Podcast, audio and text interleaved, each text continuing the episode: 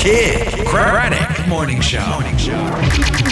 Hey, it's Kellie Rasberry with the Showbiz Top 5. Number five. Kanye West quietly filed to trademark Yeezy sock shoes, which will be used to sell socks with leather soles. Number four. A Green Day tribute band was playing in a dive bar in London when Billie Joe Armstrong shocked the crowd and the band by jumping up on stage to sing Basket Case with them. Number three. After showing up over an hour late, Lil Wayne performed 30 minutes, then took a break while three of his Young Money artists performed.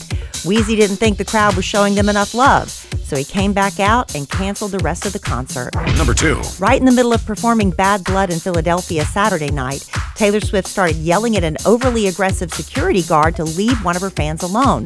That guard ended up being escorted out, and Taylor gave the fans who were in that area tickets to the next show. Number one. TMZ investigates Britney Spears, The Price of Freedom, airs tonight on Fox. Now, ahead of its release, TMZ said they will be looking into Britney's deeply troubled marriage to Sam Asghari, who went online to slam the documentary, calling it disgusting. That's your Showbiz Top 5. The Kidd Kraddick Morning Show.